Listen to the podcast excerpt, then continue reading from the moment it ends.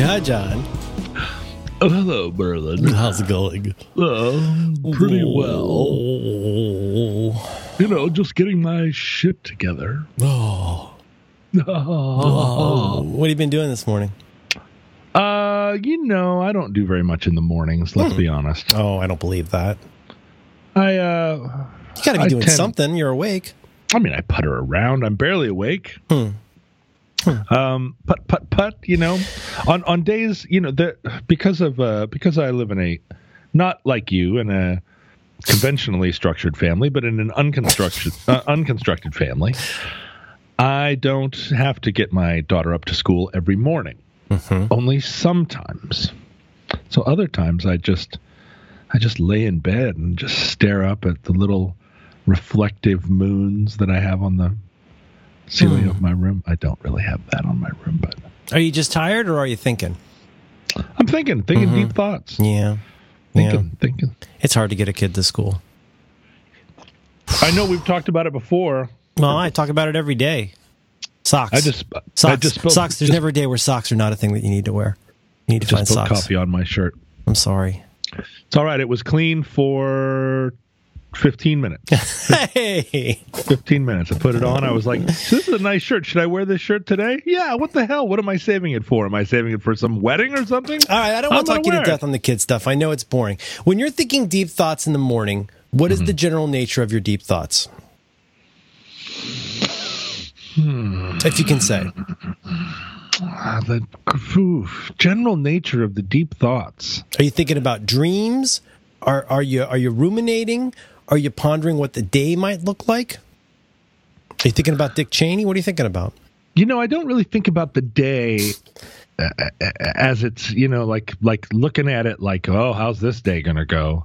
Because I just take it as it comes, you know. Do you? You take it as it comes. I take it as it comes. I don't. I don't really. You know, I, I like I'll I'll plot it out if I have to. If I have to hit hit several lily pads on my way across the. If I have to go from a lily pad to a log to a lily pad to a log to get across the stream to the other side.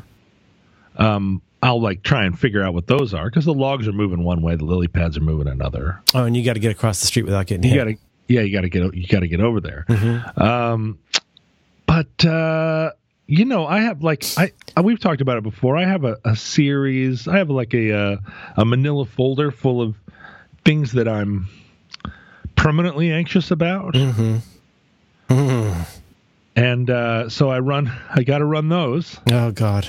you know like what would you know it's another day where i haven't put out a record album Oh yeah, you're doing your regular check-in. yeah doing your, regular check-in. doing your standing meeting with yourself. That's right. And then I have the then I have the I got, any, subset. got any progress on that? nope. yep, still still not 100% sure we graduated from college actually. um and then there's the subset of those which are uh the ones that are like over 10 years old. Like, oh god, I got to fill in that swimming pool and I got to fix that foundation of that barn Ugh. and I have to build a I have to rebuild that front walk. That's a thick. That's to- a thick, thick Manila folder. It's terrible. Yeah, And, it's probably, you know- probably an accordion folder to accommodate new additions. Oh, for for shiz. And it's a uh, it's a thing where shush, I um what I do is I say this is the year. I'm definitely doing it. It's just a matter of a few phone calls, Mm-hmm. and then you know it's like, oh, I don't have any money. Mm-hmm. But this is the year for that too. Oh, And year then I from- have this to- is the year of money. This is the year where the money. I'm going to figure out a way to earn money this year, Mm-hmm. uh, and then I College. Think, Figure out college. well, I don't have to do that. Either I graduated or I didn't. Oh, I was thinking for your college. for your youngster. That's that's Oh, always that's always there in my folder. I don't think about college. For I keep the counting on college to just fall apart. I think it's due.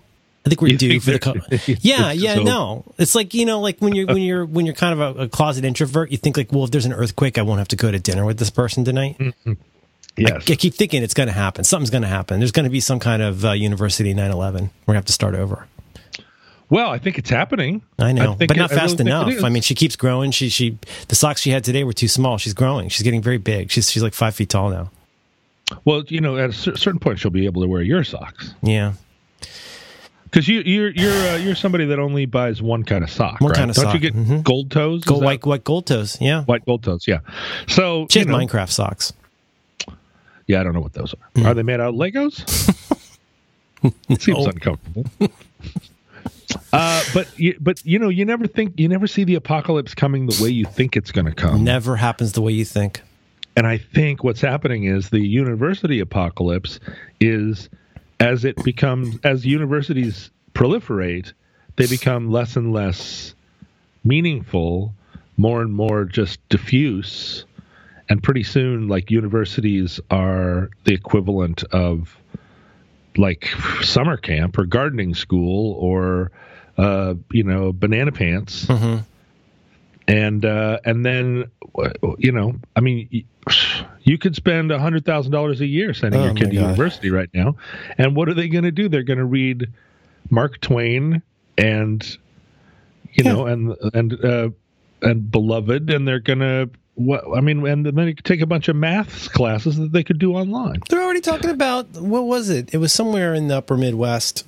One of the universities was talking about like just gutting pretty much all of their humanities department and languages. Oh, it just happened, right? It was. um it was it was it Minnesota? It was something. Yeah, it was. Well, wait a minute. I, I, I just had this conversation. It was, yeah, Michigan State or something like that, or It University of pretty Michigan. just pretty said- broad stroke they were taking though. They were going to just basically cut out a couple whole buildings. I think. well, sure, because they see where the they see where the bread is buttered, and they realize that they're that they're a trade school, just like we've been saying for a long time. I mean, Yeah, it's, it- it's all going to be like petroleum engineering.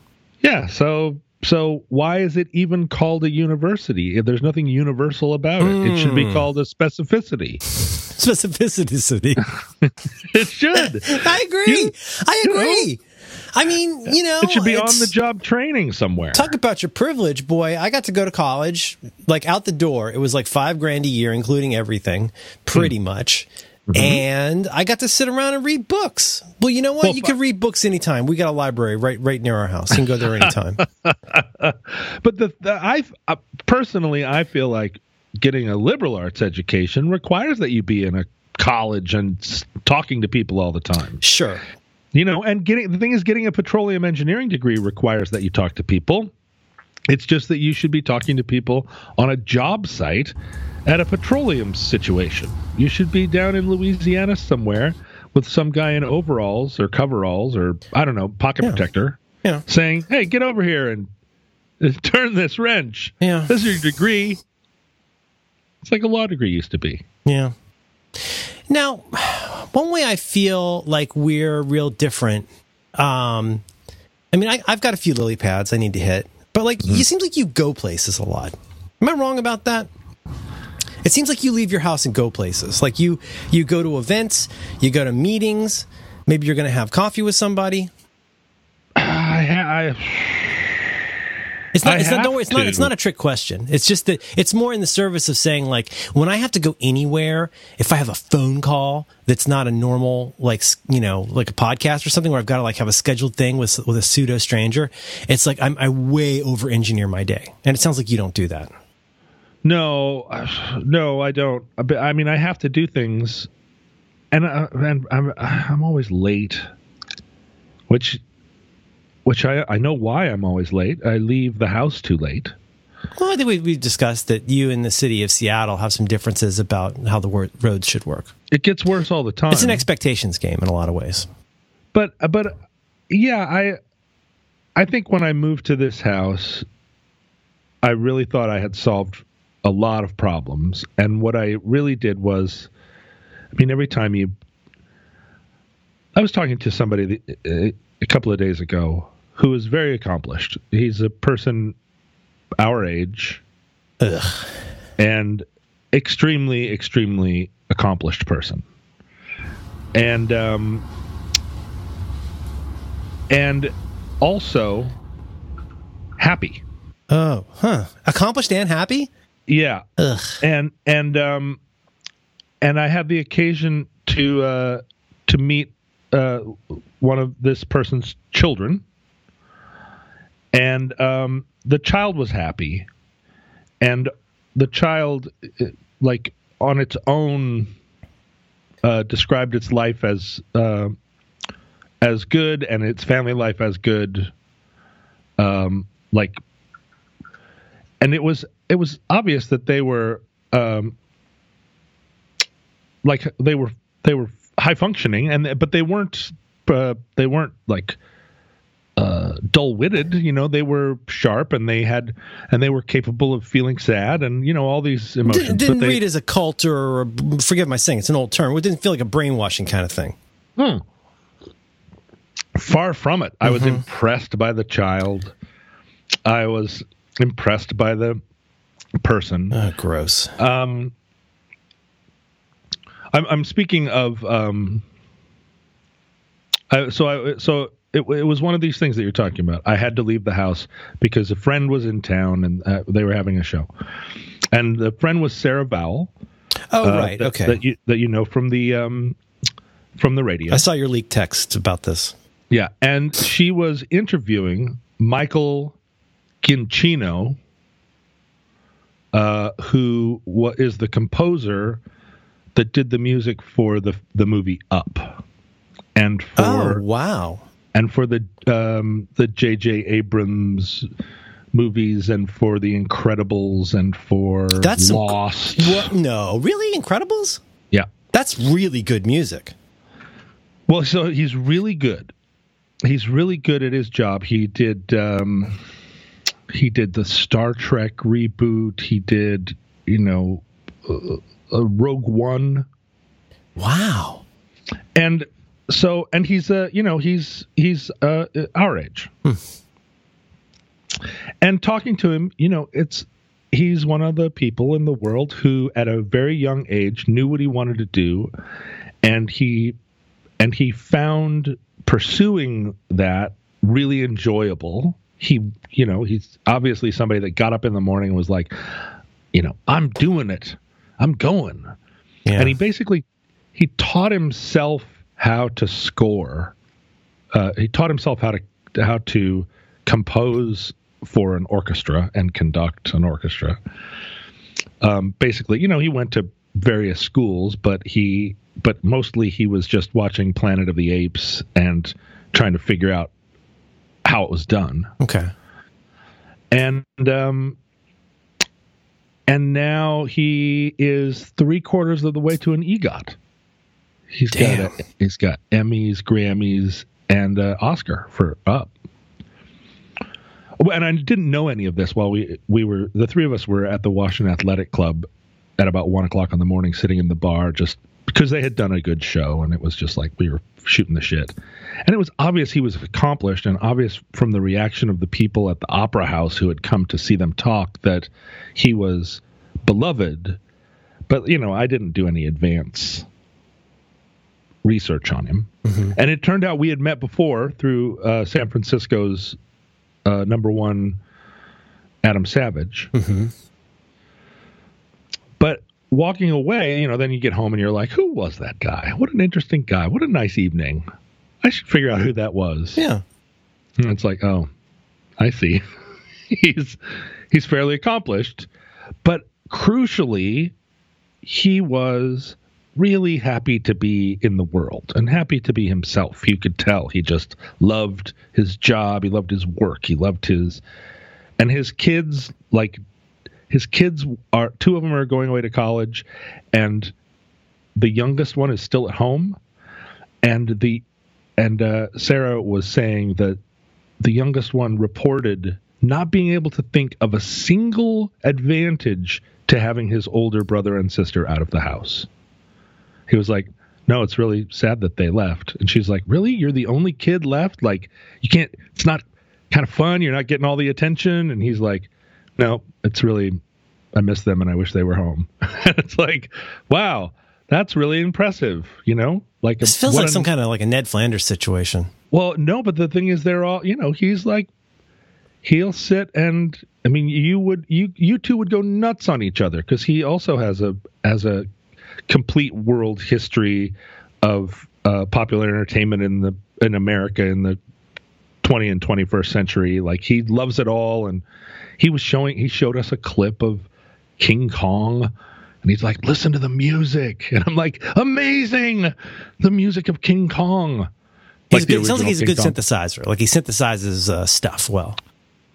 Yeah. I mean, well, just, you know, uh, just again, somebody working at like if I if I put myself back to the age of 22 when he was 22 and we were both thinking about what we're going to do today and he was like I got to figure out how to how to, you know, like right in the treble clef. Mm-hmm. And I was like, ugh, I've got to get this all this mucus out of my eyes. And he's actually younger than I am. This is depressing. Yeah. He, he splits the difference between you and me. Yeah, right. He's right in between. I, I discovered um, the uh, this this is something that's happening to me more and more. It wasn't too long ago I learned that there's now a Supreme Court justice that's younger than I, mm. and uh, wasn't until uh, last week that I learned that the embattled uh, EPA guy is mm-hmm. Uh, two years younger than me. Mm-hmm. I feel like I should be further along. Nobody's nobody's offering me an apartment in DC. Well, you know, it's not too late. You I never guess. know. The next next administration might be, um, you know, it might be lonely. it might be lonely sandwich. It's like I'm president. president sandwich. I am the president. President sandwich, and my director of the EPA is going to be hmm Merlin. Hey, I care about the environment and stuff. I'm due. I'm due. But the but but I, uh, you know, in life you encounter these situations where you, you where you meet someone who's just like firing on all cylinders, yeah. right? And um, it's not to say that he doesn't have problems. He confesses to being sad, and and you understand like that's so healthy. How, that's so you know, healthy. But but for me, like when I moved out here, I thought I was solving for a lot of problems, and what it did was I realized like, oh, I bought a house. I bought my first house. When I bought it, I was very conscious. This is just your first house. You know, in the space of from the time I was born till the time I graduated from high school, my parents, between the two of them, probably had 10 houses. You know, they just would buy a house, they'd live there a few years, they'd buy another house. Mm-hmm. And times were different, mm-hmm. right? But, uh, you know, because you could buy a house for $20,000. Mm-hmm. Um, but but I was like, listen, this is just you're just buying this place, and then the next thing that happens, you'll just do that. Like, don't don't become don't get to be crazy about it. But I got this house. It's not around anything really. It's a it's a long way to to the next thing. I like your house. It's nice, but you know you can't. It's not really walkable to anywhere, which no. is a thing. Which is a thing. You like you want it. You want to be able to walk places. I do. Yeah, true. But now you know it's like. Uh, I, am there's a part of me that's ready for a change. Hmm. There's a part of me that feels like I'm rooted here, and it's hard to balance. Like, which do I want? Do I want to be? Do I want change? Do I want to be rooted? It's like basically the 2008 election that I have to choose mm-hmm. between between change and and um, a World War II veteran. Mm. That's a lot. There's a lot. There's a lot involved in house things. I can see why you wouldn't be. And I mean, obviously, there's a million things that have changed in the time since your parents were buying houses. But like, boy, that's a lot of that's a lot of hassle. You got to go to a lot of places. You got to sign stuff. Yeah, you got to be vetted. That, yeah, all the signing of things, and and and I think, I think probably, my house has increased in value. Um, but what used to seem like a, a situation where it was like free money um, now just seems like oh fuck you know like yeah sure you it's increased in value but so has everything else. Well and you got to account for the eels. You have all the eels a lot of people off. are going to want their cut. Even They're, figuring out what your place is worth. You're going to probably have to you're going to have to cross somebody's palm. Yep some guy with a, or gal let's be honest with a clipboard is going to come out there. That's probably $5000 i bet that's $5000 well, it's the it's the and it's also the thing where you're you get your house fixed up to sell and all of a sudden you do all the things that you wish you'd done 10 years before. You put in the walk and you fix the barn and you fill in the pool mm-hmm. in order to sell it to somebody else. Yeah. And it's just like, ah, now that I've fixed all those things, now I want to live here. Sure. Um, but also like if I were moving, I follow a thing on Instagram that's like cheap old houses. Mm-hmm. And every day they post five pictures of these 10 bedroom houses in Ames, Iowa, or uh, usually in South Carolina or something, or Ohio. These, you know, and they're on 18 acres. And uh, they're like $79,000.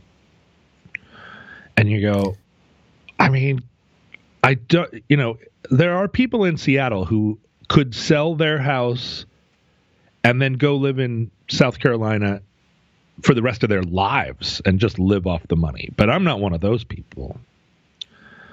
So where would I live? You know, it's a constant question when you're living on the West Coast. Like, if you live somewhere in the middle of the United States, and I love the middle of the United States, do not get me wrong. Absolutely. I love those Midwestern states. I love the Southern states. I love You, it you, you can't have the coast without the middle. That's right. But if you're living in one of those places and you're like, I need a change, then you can always go to the West Coast. That's what people have done for time immemorial. If you want to buy, like put a flower in your hair, move to San Francisco. Yes. Um, But if you live in Seattle or San Francisco and you want to move somewhere, where are you going to move? You're not going to move back to Ohio. Mm-hmm. That goes against the stream. Mm. That's yeah, that's not the direction. You're saying you're going in the wrong direction. going in the wrong direction. Hmm. You got to move to Tokyo or something.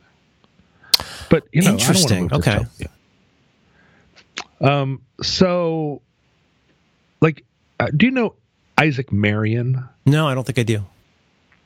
He's a pal of mine from here. He he wrote a, uh science fiction book, uh, I think about vampires, called Warm Bodies. Warm bodies. Warm Bodies. It became a film. Mm-hmm. Became a pic a, a, a, a, picture. Mhm. And um, you know, and he's a he's a character. It's, it's in it's in, he's in our uh, wider universe. He's working in the arts. He's he, he had a book. It was a success. Um, but uh, then he He, published. he was born in 1981. yeah, I know he's not really anywhere like us, right? He's a young person. He has tattoos on his hands, Sure. so he's not like us. But he is a you know he is a living, breathing person that I know in person and like. And uh, and so he put out a, a recent book, and he was really like, "Come on, everybody! Like, remember the book that I wrote that you like? Like, read my other book."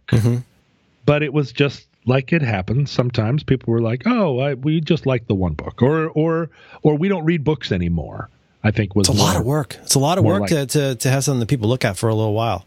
right? It's And not, not so far. I mean, I don't want to change the subject. Not so far off from like the Spotify kind of stuff. You know, you putting the amount of work into an album, like where's it going to go? Well, it's not that different from starting a podcast in 2010 versus 2018, right? That's I probably mean, true. Um, like as as there are more and more podcasts, I don't think it's it, it's not getting any easier to get people to listen to them. Mo- Most of the so- good ones have already been started. Oh, I think that's true. Mm-hmm. Absolutely, absolutely. I mean, you know, once you are once you've talked about Macintosh computers, what Mm-hmm. else is there really to podcast about? I suppose sports. Yeah. I, I admire I admire uh, anybody who makes a lot of a thing and keeps doing it. Um, th- I really admire that a lot. And when you see people that are able to produce so many albums or so many books or or so many whatever it is, you know, especially because I feel like I'm still kind of waking up to the new media landscape. Something I used to feel like I was very tuned into, but now, I mean, I, actually, I do listen to podcasts about stuff like the media landscape and like the changing world of like just how different the world is in the last, let's even say three years, five years, maybe. Yeah. With the way that TV, not just TV quality has changed, but the way TV is put out, that you could have somebody like Netflix who's like, ah, fuck it. Here's 10 episodes of a TV show, suckers. Like, enjoy it. It's like, who's incredible? making all this stuff? And now they're saying like there's like there's going to be like a, at least for the foreseeable future, with all the money that's going into streaming, there's this kind of a not a talent drain, but there's sort of a talent drought of Hmm. like, are there enough like you know technical people to produce Right. the amount of stuff that needs to get made? Right. But you know, but I but I don't You know, need man. all those best boy grips. Well, we talked about people talked about this in the in the kind of not long after the age of say um uh what's the music program? Napster where like it became apparent that the new the new economy the new economy for music was going to be about a few you know absolutely huge sellers Like at that time, a Britney Spears. Like today, maybe a Cardi B or definitely a Taylor Swift. Like that, there would be these people who are kind of operating on a 10x level from where everybody else was, and then the very, very, very, very long tail. But it seems like every. I mean, I'll go into iTunes and I'll open. I'm like, oh my god, there's like there's new like Paul McCartney things. There's new like they might be Giants things, and I'm just not aware. Last time I looked, there were Jonathan Coulton things that I didn't remember coming out. Like I don't remember these things coming out. It's really strange. And I, know, imagine and- for an author, that's really difficult. Well, it's really difficult for Jonathan Coulton. I mean, he put out a record this year or, or recently. I bought, I bought the full. I bought the. full- I bought two copies of the full package. But he said that it came out and no one knew about it. My daughter No- loves it. and he's like, "What the heck?" Like I'm, uh. I'm. He's used to putting records out, and people, uh, have, well, hear about it at least. But Isaac uh, put out a book, and he was like, "Buy my book," and nobody did. And then he's like, "I'm selling my house."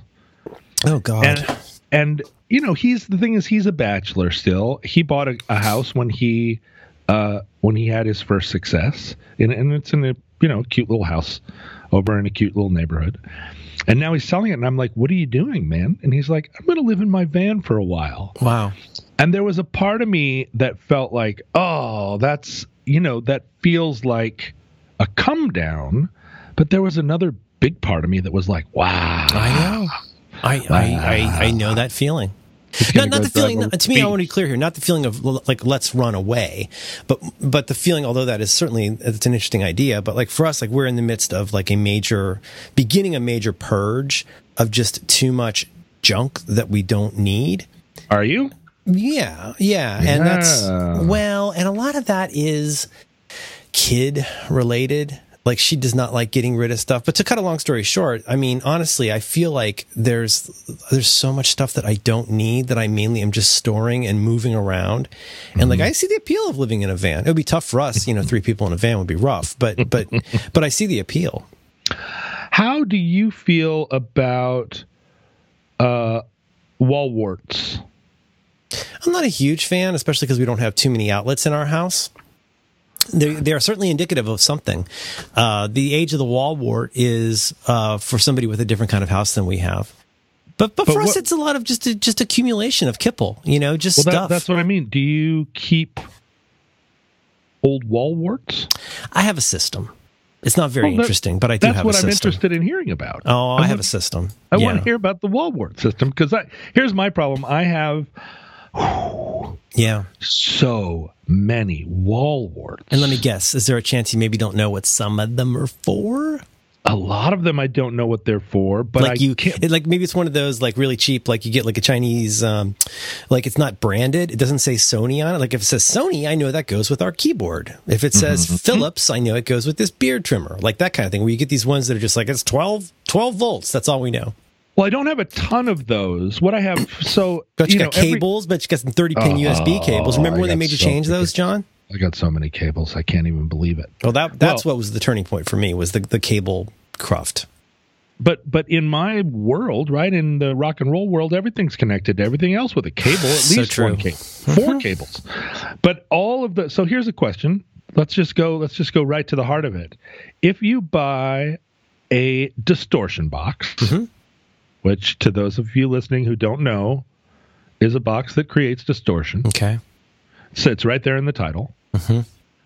Um, it comes with a wall wart in case you want to sit and play with it all by itself. or you have one of those like charles bissell boards where you could like plug it in underneath and tidy it away Yeah, and it's Typically, it's you plug- put a nine volt battery in one of those. well, you put a nine volt. Or the thing about the Charles Bissell boards, as we'll call them from here on out, Pedal boy. is that someone along the way, and this happened a long time ago, figured out that you could just put one power supply on that board and then just use little cables to plug all of the distortion boxes into the into the single power supply. You didn't need Oh, 10 wall warts. oh, s- that's interesting. So it's a little bit like a power strip, but for pedals. Right. So you That's have clever. this yeah, it's and it's and it and it made it so much easier to have a bunch of pedals for your guitar sound because you just plug you have little little cables and you plug them into your single power supply and then when you turn it on all your cables go on or mm-hmm. all your pedals go on yeah. but i still have all the wall warts yeah and they're branded you know it's like boss Ibanez. or roland ibanez uh, and they're all in a box but i will never use them again i know well if you haven't used them by now you know what i'm saying yeah. So, but like w- they're part of the they're part of the, the thing, like yeah. the thing, and then this is the other part of the thing. So you tell me, Merlin, mm. what's your wall wart solution? In some ways, um, a lot of this, in the way that I think about an optimal use of the house, of the space, I guess that could be a studio. Um, the example I'm going to use is going to be, it seems like a pivot, but it's not, is the kitchen. Um, which is that like it's nice to have lots of stuff. Um, almost everything comes down to storage, where if you have enough storage space, you can be picky about what goes in the working area. Mm-hmm. I think one problem that people run into, at least I run into, is you know what I mean by the working area. Like, you know, I like to have this, we have a kitchen island that I like to have not too much stuff on. It's got like a, a big, nice wooden cutting board. It's usually got some fresh flowers. It's got a paper towel dispenser and it's got a little bowl with some produce in it. Mm-hmm. But like, you wouldn't want to store your Vitamixer there because that's the working area. The, yeah. You you know you don't even keep your I don't even keep the knives out. The knives have, go into a knife area. Well, yeah, and you're not using that Vitamix. This today. is critical. This is the the critical point here. Is not everything is as important as everything else. And so, I mean, here's something I was I was doing yesterday, which is like I I, I sometimes uh, give a little speech that nobody likes to hear, which is why I put the pans a certain way. okay, so we have limited storage space in the working area yeah. And there's some things that are important. First of all, my daughter subsists almost exclusively on pasta. No, I'm right. not proud of this. No, no, no. It's okay. You, you, you know, we're all in this boat together. Okay. Now, if you're going to make pasta, you're going to need a couple things, a couple, three things. Well, we're going to need pasta. You're going to need a heat source. You're going to need a big pan to boil water in. And mm-hmm. you're going to need a colander or a sieve or whatever you want to call it. Now, mm. I should blindfolded. I should be able to walk into the kitchen, open a cabinet door, and without even knowing where I'm reaching, well, not seeing where I'm reaching, I should be able to intuitively know that when I grab here, the big pot for boiling pasta will be there. It'll be clean right. and it will be there. You use it all the time. It's I in the working area. For practical purposes, we use it every day. Yeah. Okay. And guess what we use with that? We use the colander. And so equally, equally blindfolded, I should be able to then reach and grab the colander, which goes in the sink while I am boiling the water, which takes almost exactly 15 minutes. Can you tell me how often you say colander versus sieve? I used to say sieve, and now I feel like I should say colander. Do, do, I mean, do you think that this is a? We've got one of those classic, like old lady. Forgive me, it's ageist. We've got mm-hmm. one of those classic enamely handles mm-hmm. on it, holes mm-hmm. in it, things that's fairly mm-hmm. easy to mm-hmm. clean, unless you pour your sauce in there like an animal. But uh, I mean, that's just for whatever it is plus water. I call. I think I call it a colander. What do you call it? Well, I I, when you said sieve just recently, I mean, I'm talking about two minutes ago. Yes. I was like, boing, sieve. Yeah. I haven't used you the word hear that word much time. anymore. But we used to say it. That's what it used to be called. It used to be called a sieve a sieve and now it's called a colander. And i'm wondering whether that is because you grew up in the midwest and my mom grew up in the midwest. Maybe it's a midwest word? Well i look at no i'm looking for pictures. I'm looking at pictures of sieve and one that keeps coming up is an item that we have which is the colander-ish thing that we use when we're draining orzo because the orzo is very little pasta. Do you have a, a purpose uh, item just for draining orzo? Uh, apparently that's mostly, I don't think we got it for that reason, but that's what we use it for. Mm-hmm. Now, here's the thing. So, so where I'm going with this is that it feels like in America, it's nice to have all the pans, and we have a lot of pans. We're a Calphalon family. We've bought like a, you can get like a set of Calphalon pans. We've been gifted with Calphalon pans by family members. The thing is, though, every Calphalon pan comes with a lid. Now, we're getting into a situation here, and I hope you can see where I, I kind of am going with this. I do. I if you do. have all of the pans and all of the lids, no, you can't do that. in that. the just sub working area, uh-uh. you got a mess on your hands. Because Well, first of all, now you're stacking. Stacking is not optimal. You can have a little stacking, but you can't have a lot of stacking. Because now, when you want to take out that one big lid, guess what? Everything falls over onto this nested series of six pans that you've cannily put in here Hmm. because they look, in a designy sense, it looks nice to have six nested pans. I'll tell you a secret.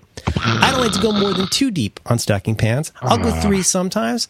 I should be almost as Godzilla well. comes out. Absolutely. As easily as I grab the sieve, I should be able to, with a minimum of clatter, grab any of the primary pans without causing an avalanche. Can I can I just ask you a Yes. quick question? Sure. I put sieve into uh, the search bar Yes. here, and it auto connected me to a website called drivetribe.com. Drive Tribe. Drive Tribe, which is some kind, and then and the the the, the opening picture on drivetribe.com Mm-hmm. is a picture of a race car. And it's called the Audi e-tron Vision GT, and I was like, "What the?" And so I went back in and I put Civ back in the. Oh, I see what it is. You got namespace pollution. what, what does Civ have to do with this? Maybe somebody named Michael Siv? Uh, or Brain like a Sieve. I don't know why you got that, John. Namespace pollution. Namespace pollution. Whoa! Tell me more about that. But wait, you're, you're tell me more about that after you tell me more. About Okay, put a fork in that. Put a fork in namespace pollution. Okay. I'll write that down. Mm, Anyway, uh, here, okay, so I- I'm, I'm trying to arrive at something philosophical from something very practical, mm-hmm. and and and here's the here's the thing with that. Like, if you have all the pans and you have all of the lids, you're not, and you have a limited amount of sub working space. Now, now let's okay, let's go back to first principles, Clarice. You're not going to leave every pan you've got in the working area. No, not even if you had all the space in the world. Who's got a kitchen that can, that can Nobody- contain every, every every pan? you don't you don't want all those things you don't need all those things it does still come back to a space issue as i'll get to in a second a storage issue but here's what i believe what i believe is that you What should I be believe. able what i believe this i'm going to do an npr segment on this there should be a, a way to have these things in your subspace your sub working area where you can pretty easily grab any of this stuff so yesterday i spent 15 20 minutes after doing the dishes because when you got a kid you do dishes four times a day after doing the dishes i refactored the pots and pans area and that involved taking the ones we use a lot. Here, this is the, they call it an omelet pan, but it's really like a classic frying pan. You get like a 12 inch Calphalon frying pan. That's in there, right? Mm-hmm, mm-hmm, Nested just mm-hmm. above that is the Calphalon Big Boy. Like it's not, it's not exactly like a saucepan, but it's got the, it, they make a really nice pan that's somewhere between like a uh, saute pan and a saucepan. And it's Oh, got these big, are big these are nice pans. I, These I are really super like nice these pans. I, I mean, but you have them forever. They're great. And then on top of that, you got like a little boy, like fry pan. Now, that's a pretty, that's stuff we use a lot. Those go in Yep. the front. But you know what I did? I went in and I looked at any of the pots that are going to get pride of space in the sub working area. How many do you need? How many do you need and how many lids do you need? Are there lids that can be used for more than one thing? And uh-huh. even though there's another Calphalon pan we have that we got for Christmas that's really nice that we like a lot, a lot, a lot, a lot, it doesn't earn a space in the sub working area because we don't use it often enough. It's very big. You got to act like you're living on a motherfucking boat and you got to have the lids to accommodate it. So in that area now, so what I'm trying to get at at length is this is what you should do with your life. You can't have all the stuff in all the places. There has to be some curation of what goes in the places. And when we get into the electronic stuff, it takes a lot of humility and honesty to say, I'm going to risk potentially not having this in the working or sub working area. This might even go in the deep storage area or, God forbid, the throwing it away area because I don't even know what this is for. If I don't know what it's for and I haven't used it in a year, now I know this is not necessarily your primary way of thinking. And we will in time get to how I organize cables, but that is a huge piece for me. One time, two purges ago, we had a garage sale. I never want to have another garage sale. It's the worst. but at one point, I found myself detangling cables for devices that nobody has used since the 90s. So but like, were you doing that in order to sell them? I guess so. Until it occurred to me, what the fuck are you doing? Nobody needs to go to a garage sale to buy a USB A cable, right? Even even at this point, so you're detangling. You can buy them at the gas station. You could buy them at the gas station. You're forgetting that rule number one is never organize anything that should be thrown away. Oh, that's So- good. and this is that, what you just described half my day. Well, there's there's something comforting about organization. I, I like to organize things, but as part of this this this uh, little mini purge we're doing, I, I also then refactored the way that I store cable stuff, which is a Well, little bit mental. Refactor. I do not know that ter- that terminology to refactor. Well, people often use it to apply to computer code for programming, which is when you've got a bunch of stuff that's been kind of maybe planned out, but a little bit cobbled together over time. And it would be beneficial, if time allows, to go in and make everything more efficient, even if it does mostly the same thing.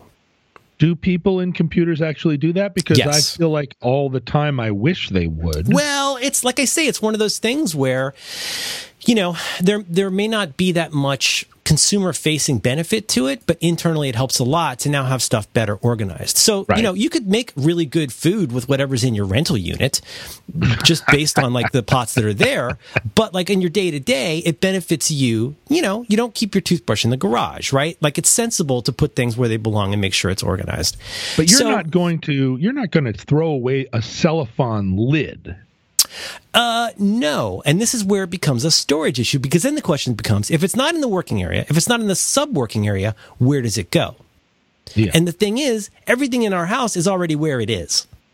yes. So that means that if I want the Calphalon pan with the lid to go somewhere that it's not right now, spoiler alert, something of commensurate space and cubic inches will have to move to somewhere else. And like Michael Stipe says, when you throw something away, where is away?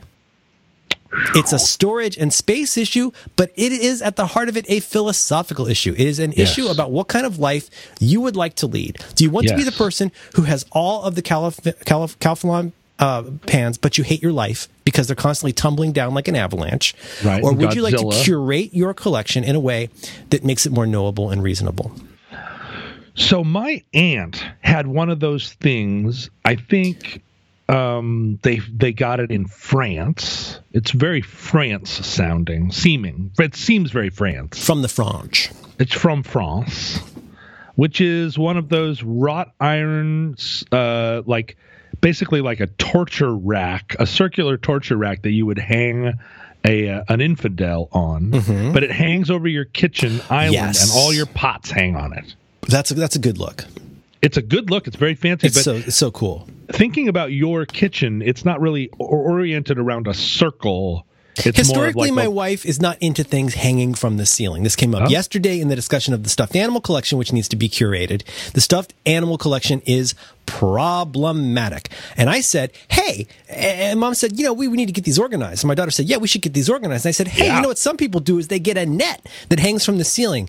Gong! I got a Oh. look like you Ring, have ring, never ring. seen from like you like there's a look you get with your partner where like you just said a thing that you know you weren't supposed to say in front of the child. because the child embraces the idea, and now it's Just but in anything that introduces th- things hanging from the ceiling is not an easy sell in my house. At one point, I wanted to get a surround sound stereo system for our media room that would allow us to have the ultimate surround sound, but it would involve having speakers hanging from the ceiling.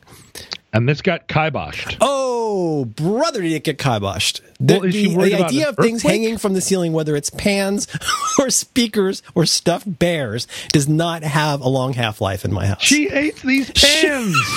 I can't get rid of these lids. this episode of Roderick on the Line is brought to you by Mack Weldon. You can learn more about Mack Weldon right now by visiting mackweldon.com. Oh, this is such an easy one for me because I'm a huge fan of Mack Weldon's clothes. I buy an unconscionable amount of their stuff using my very own money. You see, our friends at Mack Weldon, they make stuff like shirts, pants, hoodies, socks, and yes, their internationally famous underwear. These pieces are all just insanely comfortable. They're sturdy, they're well made, they fit great, they look handsome, they feel just amazing. But today I want to tell you about, you know what I'm going to talk about, my favorite, the Mack Weldon shirts. Personally, that is my favorite stuff that they make. First off, they make something called the Pima Cotton Long Sleeve T shirt. I am not entirely comfortable admitting how many of these I own. I will tell you they are literally my daily go to top layer.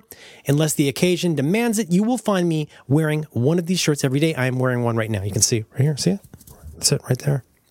They are the best. I love these things. I have so many. I have them in blue. I have them in green. I have them in another blue. I have them in, in a dark color. I love them. I love them. I love them. This is my shirt. Also, I know this sounds like a weird one. I love their plain white t-shirts because they are, you guys, they are so much better than your standard plain white t-shirt. They are hardy and well tailored. They have a very long tail, keeps your shirt tucked in like a big boy. I switched to these uh, a year or so ago, never looked back, got rid of all the old ones with the yellow pit stains, gone out of here. I am 100% a Mack Weldon boy. And then, of course, there's their magical underwear. Mack Weldon has a line of silver underwear and shirts that are naturally antimicrobial, which means they eliminate odor. They want you to be comfortable. So if you don't like your first pair, guess what? You can keep it. They'll still refund you. How about that? No questions asked. Mack Weldon, you guys, you got to get on this. So listen, you go over to, you go to mackweldon.com. You look around. You look at the shirts. You look at the underwear. You look at their cool hoodies. You pick something up. When you found something you like and you're ready to check out, Use our very special promo code ROTL, just like it sounds, ROTL, and that'll get you 20% off your order. Thank you to this wonderful sponsor. I genuinely love this company. Our thanks to Mack Weldon for supporting Roderick on the Line and all the great shows. So, so did I ever tell you about my uh, childhood train set? I don't think you have. I Oh, so, so we got. we, what do we got a fork in? We've got a fork in namespace pollution. namespace pollution. Fork number two. Uh, fork number two is one gallon Ziploc bags. Please continue. Okay. Uh, uh, childhood train set. My dad uh, worked for the railroad, and when he got a job at the Alaska Railroad, he was living in Alaska, and we were still living in Seattle. Okay. And so he bought me a train set, uh, an, an HO scale train set, the the uh, the the the baseline train set. And you know, we lived in a three bedroom Rambler, and this was an example of one of those things where my dad did a thing, and then he was like, "See ya," like he mm-hmm. bought a train set, and then he said, "I'm going back to Alaska. Good luck with that." And so we set up the train set on a piece of plywood. But now you have a train set on a piece of on a sheet of plywood. Where's it supposed to go? You hmm. can't have it in the living room. Oh, that's a big footprint. If you put it in the garage, you can't put the car in the garage. Where do you go with this thing? And I really liked the train set. It was fun. And unfortunately, I didn't have a I didn't have like a father in the house who was handy. And in fact, when I went to live with my dad, I realized I didn't have a father in that house who was handy. I he was a fine father, but not handy. And so I never had a train set that had like mountains and towns and stuff. It was always just a piece of plywood that I spray painted green to mm-hmm. look like grass Your grass now. But your grass. Uh, but uh, you know, I like nailed the track to it, and I had little houses and stuff. Sure. But at some point, and I don't know who exactly designed this system. I think it was maybe my mom's boyfriend Bobby. But he put four pulleys on the roof of my bedroom, Oh my God, that's so cool. connected it on four corners to a rope, and you could pull it up, and it would go up and be against the ceiling. And then you could let it down, and then the train set would be there in the room. That's so cool. It was very cool. It was the coolest thing that anybody had. Did you no real, real quick? Was your mom cool with Bobby doing that? She was. I see. This is the thing. Now looking back, I cannot believe she agreed to this. Yeah. Uh, it just I and I think it must have You're probably not zoned for that. no, and I think it probably was like a like a horsefly in her ear the entire time it was there, just because it does not work with any of her other systems. But but except for one, which is like it sounds pretty efficient. It sounds good, right? Like oh, we'll just put it up on the ceiling. like so much organization. It sounds like a really good idea. that sounds like a solution to this problem but but it was you know and and the thing is like it was heavy enough that it was very and and you know and it had to be pretty closely calibrated to work properly if it's not four separate lines, if there's one line and it's like kind of tenting up, that I don't. That's got to be a very. If that works in a way that's safe, that would. That's quite an operation. the thing is bobby was uh, bobby was one of these guys who uh, bobby had never graduated from high school but he owned his own company that made intake manifolds or something. Hmm. You know, it was like he his company was in one of those low one-story garage buildings in the industrial part of town, and when you opened the door, there were six guys in there that all looked like one of the fabulous furry freak brothers, mm-hmm. and they were all making intake manifolds and selling them to people that had hot rod boats or something. I mean, I was just a kid; I was Yeah. taking it all in, but it was a lot to understand. And so Bobby was good at making things. Bobby was one of these, you know, he was he just would solve a problem. He's like, oh, well, all you have to do here is just take the mini bike engine, take it out and put it on top of this windmill, and then you know you got fresh water. It's like, oh, mini bike engine. He sees the world differently. He did. And He sees the put world and says, "Why not?" I'm pretty sure he put the train on the roof of the or on the ceiling of the bedroom, but uh, but it didn't stay there forever. And I think what it was was I moved to Alaska, and my mom said, "And take the train set." And at my dad's house, we had three bedrooms, and one of them just became the train room. Yeah, we, uh, we had some we had some acquaintances who had a guinea pig room. I just thought that was pretty ambitious for San Francisco. Really, a room just for guinea just for the guinea pig, it was really gross. Imagine a whole room for a guinea pig. Yes, exactly that. Yeah. There's all kinds of like cabbage and cedar shit on the floor, and this this creature no. just ambling around. Oh no, they let it just roam. Yeah, I might have had a pen, like a oh, nominal dear. pen, Oh, but no, a, a guinea pig is old. Anyway, train track. So so that got moved all the way to a three bedroom house in Alaska. Well, the, the- I mean, I, the the plywood didn't, but everything got put into several boxes in my mom's way, and then it was transferred to Alaska. And you know, my dad had the ability at that time. I don't know how. You know, he was not able to buy a single stereo that worked, but somehow he had someone custom make an HO set of rolling stock, all in the Alaska Railroad livery. And it's like, how did you do that? How did you? That's not a thing that's for sale in stores. Someday, somebody's going to put together all this, all the stories of your father just slightly abusing his position. Yeah, it's like, why can't you just buy a stereo, like a working stereo, like a good one, like a Nakamichi stereo, like But then my he also do friend's stuff like like like like say that you got to ride on the front of the train and he'll be taking this train car today and stuff like that.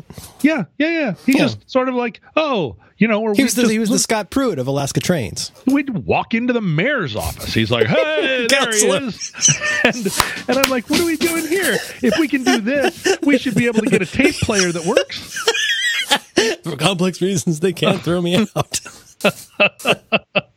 um so uh, yeah so anyway then then i had you know i had a train set all the way until it became socially awkward for me oh actually my sister moved up with us and Oh, so you lost your train room. well she moved into the the actual functioning bedroom and i put a mattress under the train set and i lived like that for a couple of years Like Kristofferson in Fantastic Mr. Fox, you slept you slept under a train set. I slept under the train set. Uh, well, you know, and that was ha- I was happy under there. It was like a little nest, you Yeah. know. Uh, but then I think what happened was uh, there was that s- late in sixth grade moment where everyone else was starting to mature. Like the Yeah. little boys were getting mustaches and the little girls were getting boobies, and I was not any of those things. I was getting neither one of those things. and someone came over, I think, and was like, "Dude, you're living under a train set. Like Yeah. I'm listening to Led Zeppelin." And I was like, uh, and then my dad moved, and I think the train set went into boxes, and and I never recaptured my childhood. But anyway, let's go back to the one gallon Oh, okay, plastic sure. uh, Ziploc bags. Oh, did you want to do namespace pollution? Oh, okay, yeah, yeah. Tell me about namespace pollution. Um, I'm not going to Google this, but uh, my understanding of namespace pollution is when, um, like, for example, like I've never been in a public place where someone, I'm going to mention my name on air here. I've Yeah. never been in a public place where somebody yelled out, "Hey, Merlin Mann," and it wasn't directed at me. Have you ever been in a place where someone said, "Hey, Merlin. Hey, Merlin Johnson." I've And- gotten Merle a few times. Oh, sure, Merle. But But this is something I've only really, really turned over in my mind fairly recently. I'm aware of the phenomenon of being named John or being named Jason. And if you're at the mall, there's like a pretty good chance you're going to hear somebody say the name you think of as you. Oh, let me let me let me throw this back at you. Yeah. What about Daddy? Oh, constantly. even if it's an even if it's a toddler, I turn. and you're like, what? What? Where am I needed? What, what who's dying? Who's who's abducted? Who's abducted? no. Oh no no no. That's that's very real. I, yeah, I'll even turn to a mommy. Ooh. Uh, so for me, like Merlin Mann equals equals me. That's who I am. Like that's that name is me, and I am that name. It's It a very it's an unusual combination. So I'm aware of being a John or a Jason, but you must be kind of used to that at this point. I mean, maybe not you, but a lot of people who are named John don't always assume that when the name is said, it means them. Well, you know, it's funny because over the years, there is a particular spin, a particular tone on my name. If someone says John in a crowded room or in a mall and they mean me, it, you you can hear it. You hear the oh, sound. Oh, you hear something in their voice. You hear the sound of of it meaning me. And if someone's just like John or you know like John or something, you know, there's like a lot of ways that people say John. I don't know why I just did two different voices saying it the same way. Mm-hmm. John, John. It mm-hmm. doesn't always have to be that two tone. But it might be just, but it- it's kind of a, a two syllable situation. Yeah, or you know, like just John. Like that doesn't sound like me. That's not what you would do to, to call me. Mm-hmm, you would mm-hmm. you call me in a in a particular way. So I can hear the word John. I'll generally kind of give it a side eye in case it's somebody that doesn't know me, Yeah. but is yelling at me. They're not pronouncing it in the canonical way. Right, but anybody that knows me that's a friend of mine, like if you saw me from across the thing and you were yelling at me, you would say it this way because I am a John, but it is uh, that I am I am I am a John, like a the, not not one of the Johns, but us. But Merlin, Yes. come on. Great- Now- it- so I should say on behalf of everyone who's thinking it, Merlin Mann is the greatest name in all Thank you. Thank you very much. The third. Um, now, if it happened that you were in some sort of encounter group where everybody happened to be named John, John is no longer uh, a useful way to hail people. Right. Right. So that's my real dumbed down version of namespace pollution. I th- I'm not a I'm not a programmer, but in programming, I think it's when there are things that are not uniquely named and could mean the same thing, could mean different things when called upon in in a similar way. So when you call this John function, if there's something else with the John function, like could that be confusing? And I, I just mean namespace pollution in the sense that like, you know, it's why people have to do things like become you know Chunky Lover 1492 or whatever. Oh yeah, Chunky Lover 1492. I know I know them well. Uh, this happened the other day, and maybe you can explain it. It has it's something to do with computers. But um, some uh, was texting someone else, and they were like, "Oh, something something John Roderick something something" in their text, and then they screenshotted it and sent it to my sister because my name it, within their text stream was a hyperlink Oh right, it just auto hyperlinked. on iOS probably. Yeah. Yeah. And then if they click the hyperlink, then it just takes you to like, I don't know what, some some uh, page that's like, oh, look, he's got uh, these uh, the record record albums or something. Let me try and uh, try and replicate that. My understanding, this is very weird. Uh, messages on iOS is a, is a hell of a thing. Uh, one thing is that if you type something that's the name of a movie, a TV show, a thing that it might know something about, uh, it will sometimes hyperlink it. And I have no idea how it figures out. Are you hyper? You're a hyperlink. Look at you. Look at you. Yeah, hyperlink. It takes me hyperlink. to a spotlight search of John Roderick on my phone. What if I say the Godfather? Huh, it also links to you. No. Um, Ding. uh, Godfather is not underlined. I don't know how it decides, and sometimes it's very confusing. And I would actually say it is an instance of namespace pollution uh, to in my mind because like what it chose as the canonical like this is something we should search for, and I think there is an answer to is feels very random to me. Yeah. You know what? Maybe, Yeah. You know what? Here's here's an idea, Apple. Maybe spend less time on hyperlinking my text messages and just have them come in in the right order on all the devices. Hello. Mm, just just tossing that out. Uh-huh. File a bug. File a bug. File a bug. Oh, I uh, just got a text from you that says The Godfather. yeah, John Roderick and then The Godfather. Oh, wait a minute. But in the text that you sent to me, John Roderick is a hyperlink and The Godfather is not. Ditto here. So Ditto what here. happened? What happened there? I don't know. Now, if I click it here on the on the Macintosh computer, oh, oh, there's a little pop up. Oh, ho! I should screenshot Ring, this for you. Ring ring. Okay, so I so on iOS when I click on the John Roderick link, and you can all try this at home uh, by typing John Roderick and texting it to someone. and see what it comes up for you. It does a spotlight search on my phone for uh, when I do it on my phone. When I do it on my Macintosh computer and I click on John Roderick, I get, I get information about the album One Christmas at a Time. Okay, so this is this is infuriating to me uh, for obvious reasons. I think That's not your Um, album. I mean, your, that's half your album. uh, it does that. It does that on mine too. Here, one Christmas at a time. And also And- the Apple Mu- so uh, defaults to Apple Music. The other tab is your Wikipedia entry, which is kind of cool. Um, but so so Google Google sent me a thing, Hmm. um, and they may have sent you this thing that said, "Oh, you are a person who's on the internet." And if you want to go in and like edit your uh, uh, existence, They let you edit your existence. well, they- said, you know, here's this thing. Is there, uh, is, where- there, is there like an application process? Well, no, you well, you had to like write back and say, "I'm this person."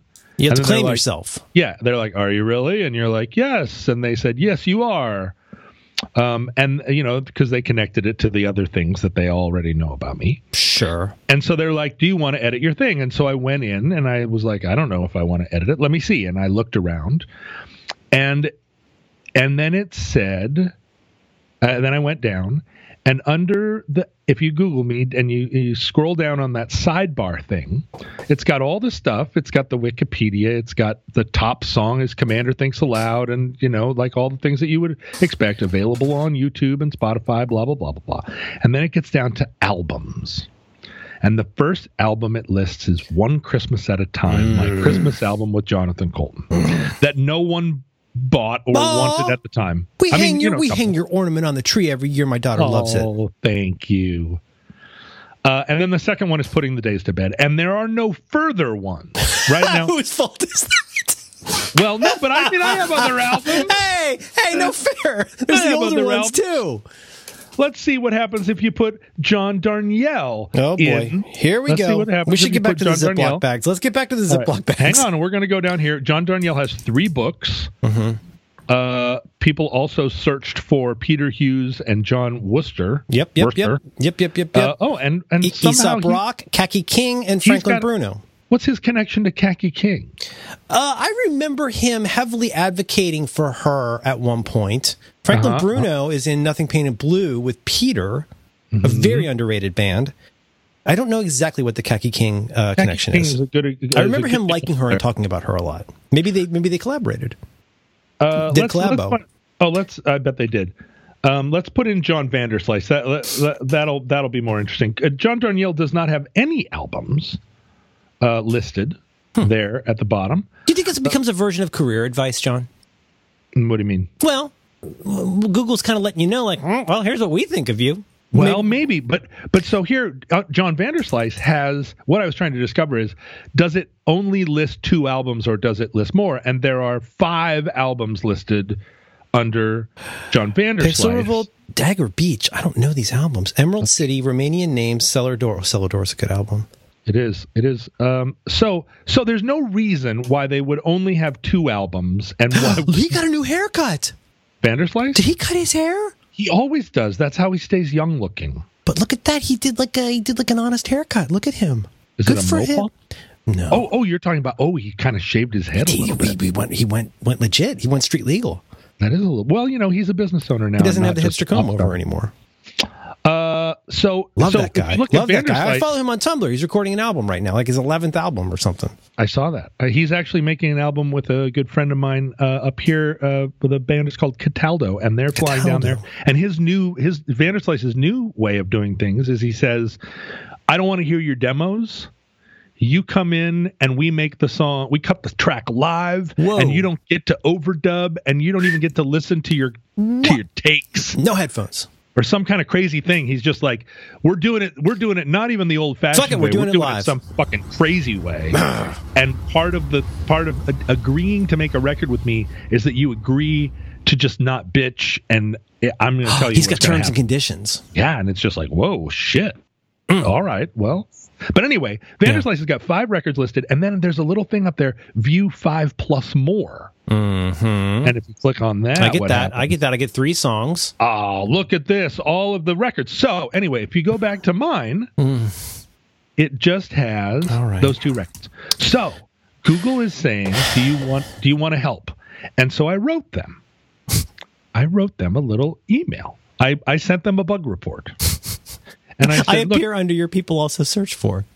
Yeah, well, oh yes, you do. There you are. There you are. Hello, Sean Nelson is there. John Hodgman, Shelby, Shelby Earl. hmm Who else? Ten more. It says MC Frontalot. Okay, this is this that this is enough. This is already getting too weird. Edwards. Oh, Kathleen Edwards. I like her. Jesse Quinn and Tim Rice Oxley. That's nice. Uh, so, so I sent them this thing, and uh, and I'm like, I have four albums, uh, and uh, and uh, Christmas one Christmas at a time is like a, it's definitely an album I made, but like it isn't what you think of when you think of the first thing that I you know it's not like my peak a- achievement. Yeah, You could put the worst you can do is harm in there, or because you could it's put the first one. right, or you could put you know like When I pretend Uh, to fall, because it might be the best Fall. known. yeah. Is it Uh, the best and- known? Oh, the, you know, there are a lot of arguments where people say my favorite is putting the days to bed, but no one agrees with me, and then like twenty five people come out of the woodwork and are like, "That's my favorite too," Mm-hmm. and I'm like, you know, that one actually sold the most, so it's not that crazy that it would be your favorite. Uh, I like I pretend to fall is my favorite. yeah, well, and I think that's true for a lot of people. It's a very good record. It's got a lot of songs on it. It's well sequenced, very well sequenced. Thank you. We put up, spent a lot of time sequencing. But so Mm-hmm. I've listened to I- most of them all the way through. Yeah, I know. Well, you know, like ten seconds at a time. Ten seconds at a time. Click. Please continue.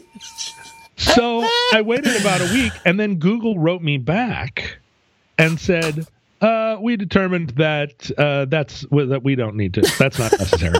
We're good, says Yeah. Google. and I was like, "You asked, You, asked. You wrote me and asked if there was anything I had to contribute to That's your thing." galling. And what the fuck? Why that seems reasonable. I'm not asking you to like take some some like bad post down where somebody said something bad about me. I'm just saying put all my records up where you have room, dedicated room to put them up. Yeah, five plus. and they more. were like they were like, "Meh, Yeah. no thanks."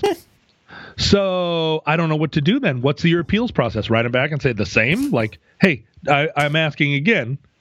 Uh, uh, do this. yeah. Uh, so I don't know. You tell me. You're Well, the, I, I mean, my, my, my guess at that, like so many things in life, somebody pretended to pay attention to you automatically and then didn't have the uh, interest in actually paying attention to you manually. Manual attention is costly. We determined no changes to John Roderick were needed based on your feedback. Beep boop. If you, if you believe this was an error, check out these guidelines Check out our FAQs. and submit feedback again with more detail. So maybe that's what I needed to do. More just keep, detail. sure, just keep sending it. We don't care. you can't bore our robots. I was like, wow. Yeah. Okay, thanks, shit. thanks, buddy. Yeah, up your butt with a rotten coconut. Hmm. Twice as far as a Hershey bar. I almost said that to my kid the other day, and I was like, "Don't say No, up no, your no, no, no. no, no, no. That was what we used to say back in the seventies Oh, it's a different time. when nobody was watching us and nobody was monitoring us. Yeah, and it's, it's probably ableist or kink shaming or something. You wouldn't put a rotten coconut Right. anywhere except in the garbage. no, like they say, the coconut uh, rots from the head down. yeah. Okay, so you were about to say about the about the gallon plastic so what? bag. Here's the thing. So I used to live in a world. I used to live in a world where I would just buy more plastic things into which I would put other things, Mm-hmm. and it's no way to live. So what I do is here's my cabling hack. Here's what I've got. So first of all, you don't need most of the cables. Like Yeah. you get so many. ah, God, I always confuse these. I've labeled these correctly on the bags, but USB micro versus USB mini. Like you've you've got so many. I think it's the is mic, micro is the one that looks like a like a um, parallelogram kind of. You, you lost me a long time ago. Oh, is that the one? What's the one where you connect your computer to the TV so you can play videos? HDMI. Well, but it's it's a it's like a it's not a parallelogram. It's a it's a rhombus. Is it It's like, a wide uh, boy? Uh, what's a wi- is that like? Uh, that sounds like a firework. We Hmm. Here's- we here's went what- out to the reservation here's what I do. wide boys. I have I have a banker's box. Inside the banker's box are several, probably eight or nine one gallon Ziploc bags, each of which has a label on it. And the labels go like this USB A, USB C, USB micro, USB mini, Ethernet. Right? Okay. And uh, if I've got extra of a certain kind of cable or, you know, what have you, it goes into the it goes into that bag. What's a banker's box uh, by you? Oh, oh, you're like when you get about like fired and you put all your stuff in a box. Uh huh. It's one of those cardboard boxes. You can get them on Amazon. They're great. I, I see. I see. I see. You get My uh, wife has uh, had enough of the bankers boxes. We are now taking things out of the bankers boxes because there are two mini bankers boxes. I'm a big fan of the bankers box. I told you when I worked at Piper Jaffray. The Yes, uh, yes. You worked up the, the highest floor of the house was just uh, the building was just old records. bankers boxes Bankers to the boxes. end of the earth. So I have three primary bankers boxes. This is not the most efficient. The least efficient of them is this is dead items that I probably should throw out, but I'm not going to do it yet. Above Uh-huh. that is a banker's box full of things that are more or less current things that I'm not just using right this second. That could be things like USB key or uh, Bluetooth keyboards that I'm not using. It could be an iPad cover that I'm not using, but it's stuff that will have a usefulness afterward. And then on top of that is the box O cables. And so here's now here's the hack. The hack is you say to yourself, uh, uh, uh, a banker's box with uh, a dozen uh, Ziploc bags in it. That's not enough for all my cables. Well, then you have too many cables. Oh yes. See what I'm saying? It becomes a storage issue. So, I mean, the thing is, it, I don't keep every single USB micro that arrives with every single item that I have. I keep the amount that I need. But if you make yourself take all of the things, put them in one place, and then curate down to what you really need, the one of the least emotional examples of this that you can have is doing this with electronic connectivity things. That's all I'm saying. But but but but but But. let's say you Unless have let's say you have too many USB C cables to fit into a a single plastic bag. right. and you're going down and obviously the ones that are like made out of custom gold cabling or something that you, that are really nice you can you put that one in there first before the ones that are already frayed Look, But look for the get- ones that have something that looks like a Crayola mark on one of the contact areas because that's going to die at some point. You can probably get rid of that one. uh, but what do you do when you get to the point where you say all right i've got uh, i've got a bag full but i but but now i have these other ones that seem Right. like equal it to seems better wasteful than to get rid of them. Well, let me ask you this: you have a go, you have a small backpack, correct? uh, yes Okay. The, multiple s- the small okay, okay all right enough said the your go bag for travel do you could you know to a certainty that you have everything you need to charge your stuff give a separate version of that just for travel Hmm, I do not have any kind of thing where if I'm out in the desert, I can like pull a thing out where I turn a handle for an afternoon in order to get No, no, like, no, no, 2% no, no. charge. No, I just meant like if you've got extra cables, one good use of that is I this is very privileged, but I have a bag, a little North Face little portable bag that has an Anker USB C hub that will power three devices. You plug it in, plus a USB C, so like three you know regular USBs plus. So I've got that. I've got several um, USB C cables, and I've got one of those Hulkin boy like little um, uh, uh, power guys that'll that'll power like an iPad. oh, I see. Yes. You know what I mean? One of those. I keep one of those in there. I keep one for my for charging my Fitbit, and that all fits in one bag. Whatever your mileage may vary, but it's really nice to know that you could walk out the door and charge anything you might need to charge, and that's all in that bag all the time. That's a good use for extra cables. And that you're saying your bag does the charging? Well, no, no, no, no. I haven't. I have what's I have what an Anker USB C hub, and so you plug. It's powered. You plug that thing into your hotel outlet. Now Uh-huh. you got three USB uh, C compatible, but traditional looking USB. Oh, I see, I see, plus I a see. USB C little little guy. So Yeah. you can power all your stuff just fine off of that, and there's a, that, that's those extra cables. I also have a way that I like to bind the cables together that's very efficient. Well, the, this reminds me. Uh, this reminds me of a life hack that I learned from Storm DiCostanzo Ah, of the Paul and Storm uh, musical organization. hmm Storm says he travels with a uh, a, a good power strip, so that when he arrives at an airport and there's only one outlet, ah. he plugs in the power strip and then he he motions to everyone, "Come, partake of the of the power. I have I have quintupled. He's doing a the- loaves and fishes type situation. Yes. And then everyone gets to plug their phone in. And then Storm is the Storm has be, has become a the Lord.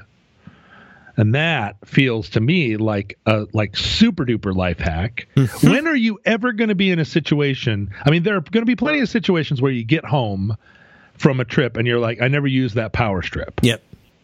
But when are you ever going to be in a situation where you think, boy, I wish I didn't have that power strip? That's pretty good. if you got the space, there, there's actually pretty small ones that you can get that will have at least three or four in it. That's real nice. You're talking about like a, like a pretty big boy. Well, you know, enough that you can help five people. That's a that's a friend. That's a good friend. Yeah. Yeah. Yeah. But it, it all comes down to storage, right? It comes down to like what you keep in your working and sub working areas. And then it's adopting a philosophical approach that supports that. I think it start it can start you you can choose to do it the other way around. I think it starts with a certain kind of practicality and then on a go forward basis you're going to apply a philosophy to it. And so, you know, part of the problem is like you're walking around the house like you find a cable, like where does the cable go? And then you refactor every month or so, every month or three, depending on how tightly wound you are. You can go back through all those things and say, do I really need all this stuff? Should that go to a sub sub working area or should that go into the trash maybe? Well, I know this would never fly at your house, but I just took down my Christmas tree. That's fine. It's a it's a multi season tree.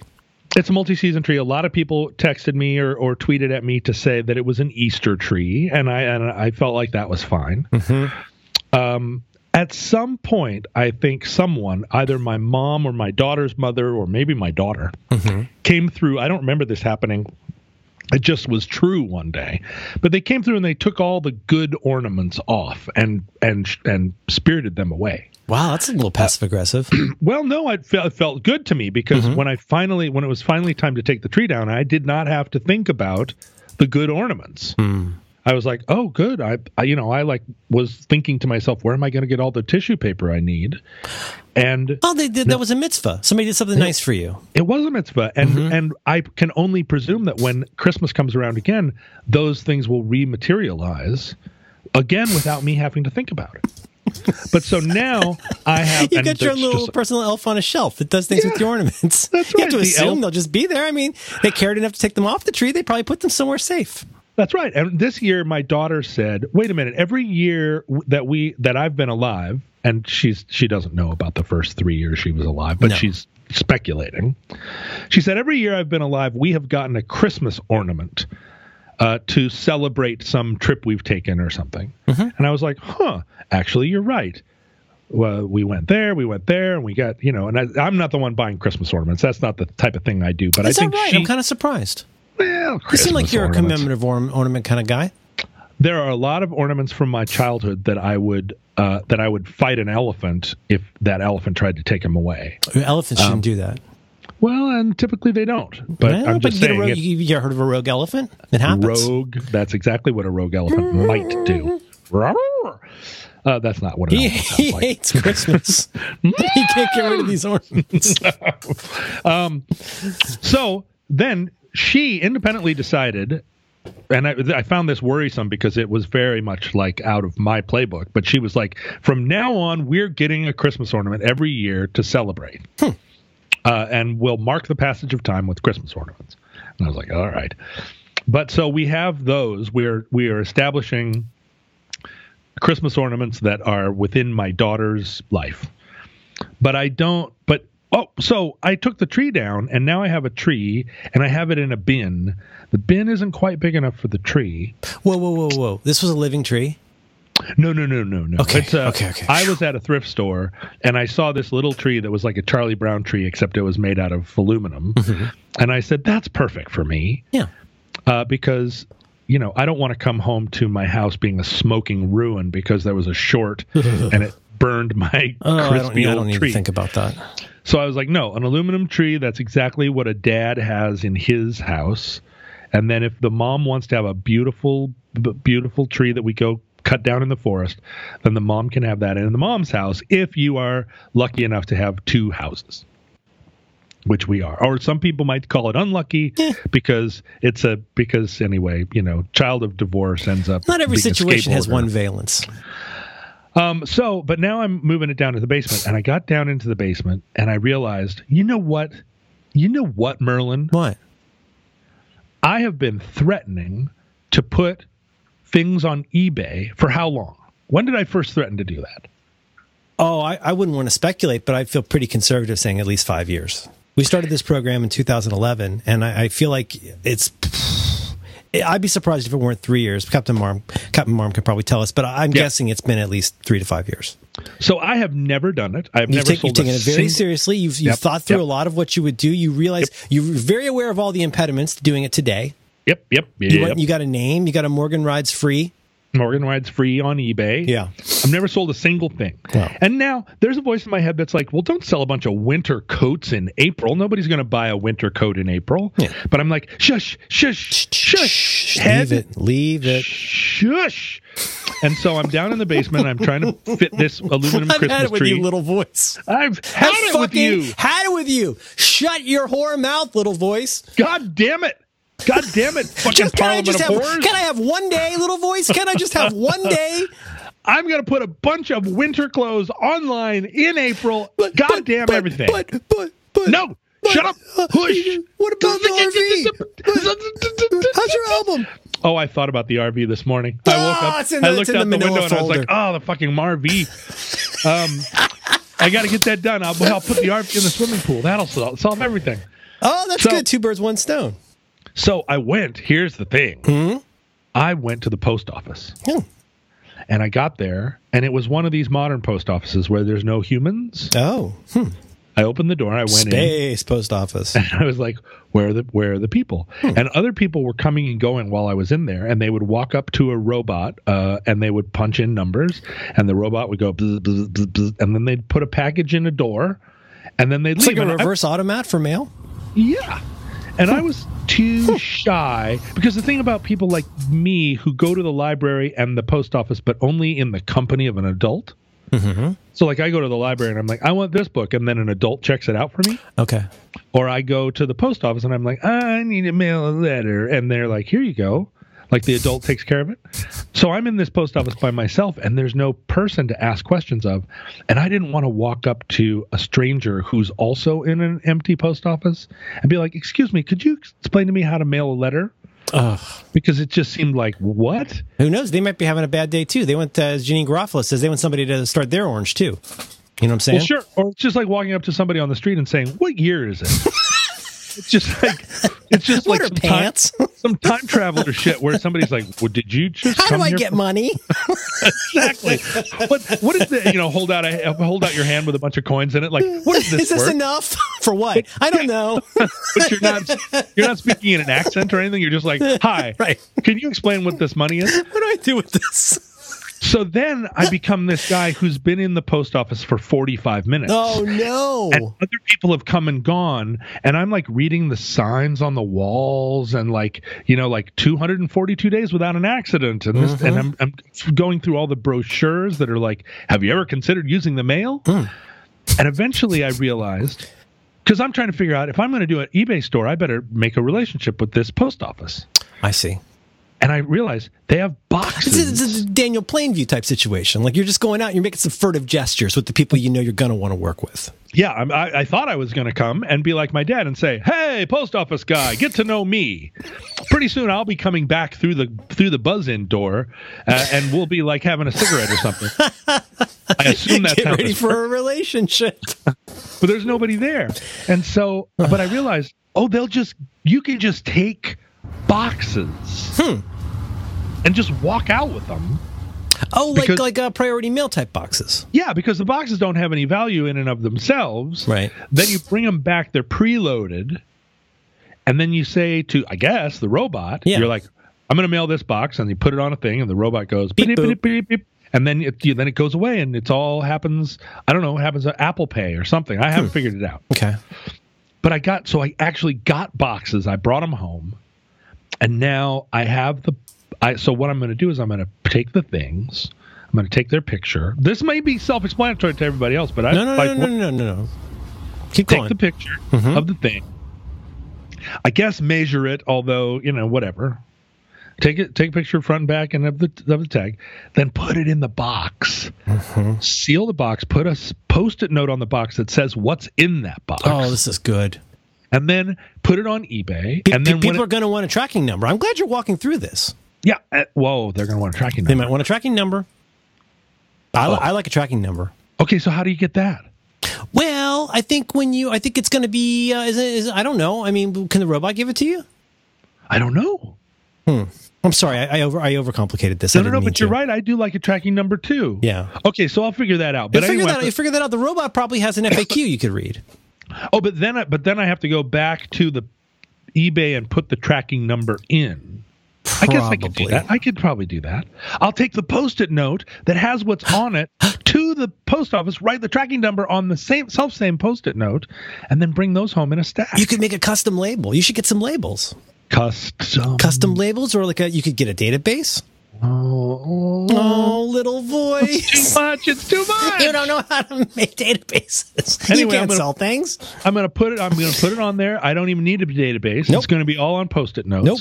It's gonna be like the wall Let's of your be office. honest. These are these are these are fans. Does one say fan anymore? These are people who who want to own your clothes, and they're just going to be hmm. happy to have it whenever it arrives. Well, well. You don't want to you don't want to over engineer it.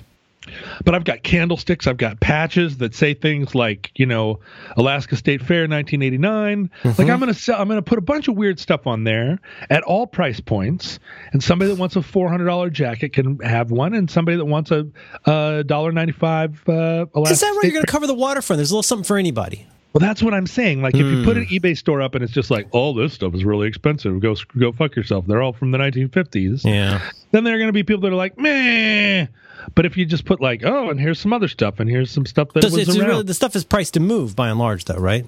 well, I, I think the way to do an eBay store is you put everything on there for 99 cents, and then people then let the market decide. Uh, Let the market decide.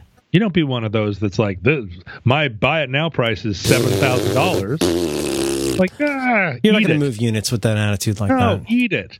And also, maybe there are two people out there, both of whom are rich, both of Mm-hmm. whom want the same thing, and they get into some crazy thing like uh, like in a, Oh, in a James Bond movie. Yeah, where you're at Christie's and somebody's like one million dollars, and then James Bond is like one million two hundred dollars, and uh, you know it's like one of those scenes. Mhm. Uh, I don't know if that's going to happen, but I assume that the market will will decide what these belt buckles are worth. You know, it just seems so obvious now. You need to get your feet wet.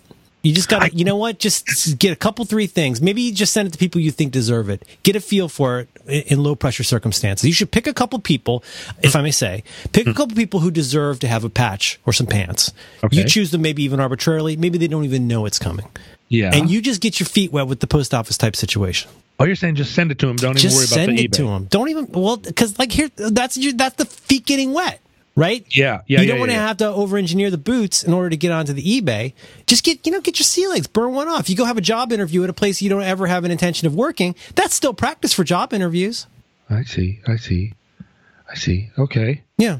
All right. And maybe it's something, you know, you think maybe wouldn't uh, fetch a lot of money, but but you get a feel for it. And then, Yeah. then you, now you learn the ins and outs. You're not practicing on an actual customer. You know, oh, oh, now I need to also get some of those in, inflata bags of air that I always uh, uh, uh, pop from Yeah. from from Amazon, or maybe you need to get some like wrapping paper in a roll or something like that. oh, okay. Oh, All right. You don't have any wrapping paper in a roll yet, Ah, little shut up. boys.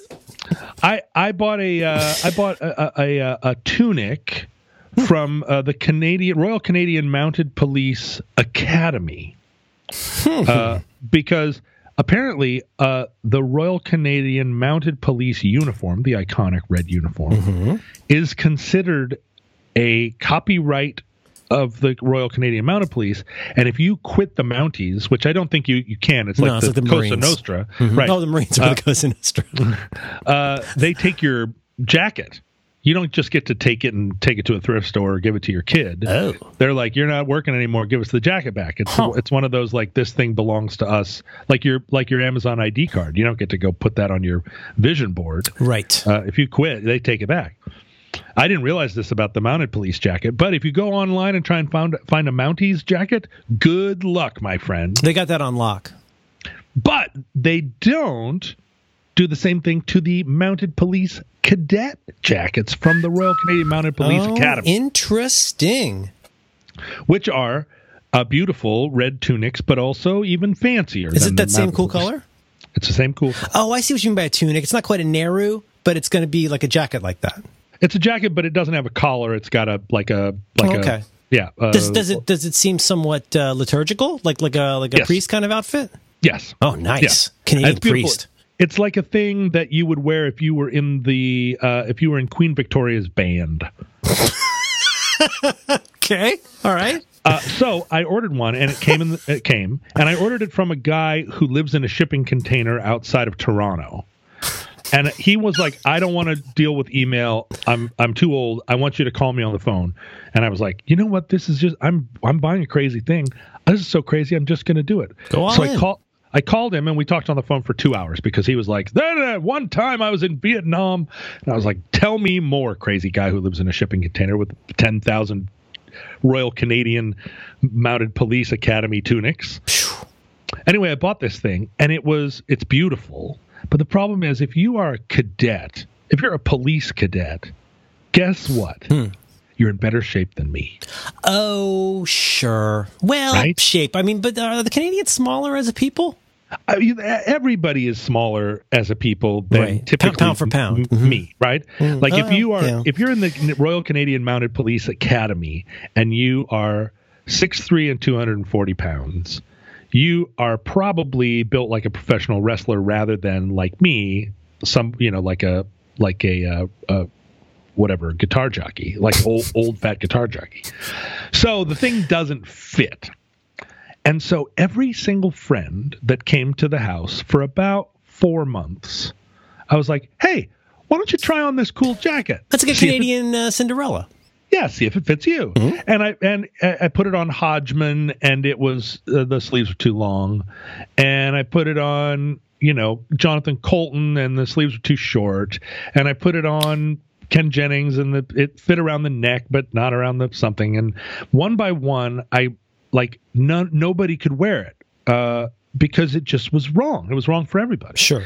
And I was like, I don't have a single friend that this jacket fits, let alone leave, uh, leaving aside the fact that not a single one of these people even they were like, why are you doing this to me? Right. Like none of them felt like this is this jacket belongs to me because none of them are in Sergeant Pepper's Lonely Hearts Club. No, it didn't call to any of them.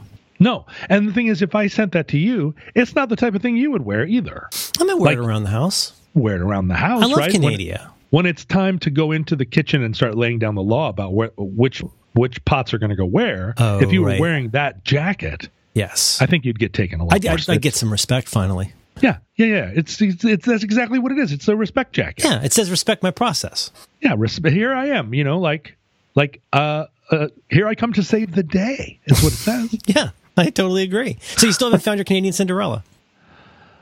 no, and I'm afraid if I I'm afraid if I was going to send a package to somebody, it would be that jacket, but it would arrive and it would be it wouldn't be a mitzvah. It would be like a shitzvah. I like yours better. Shitspa. It's a shitzpah. Mm-hmm.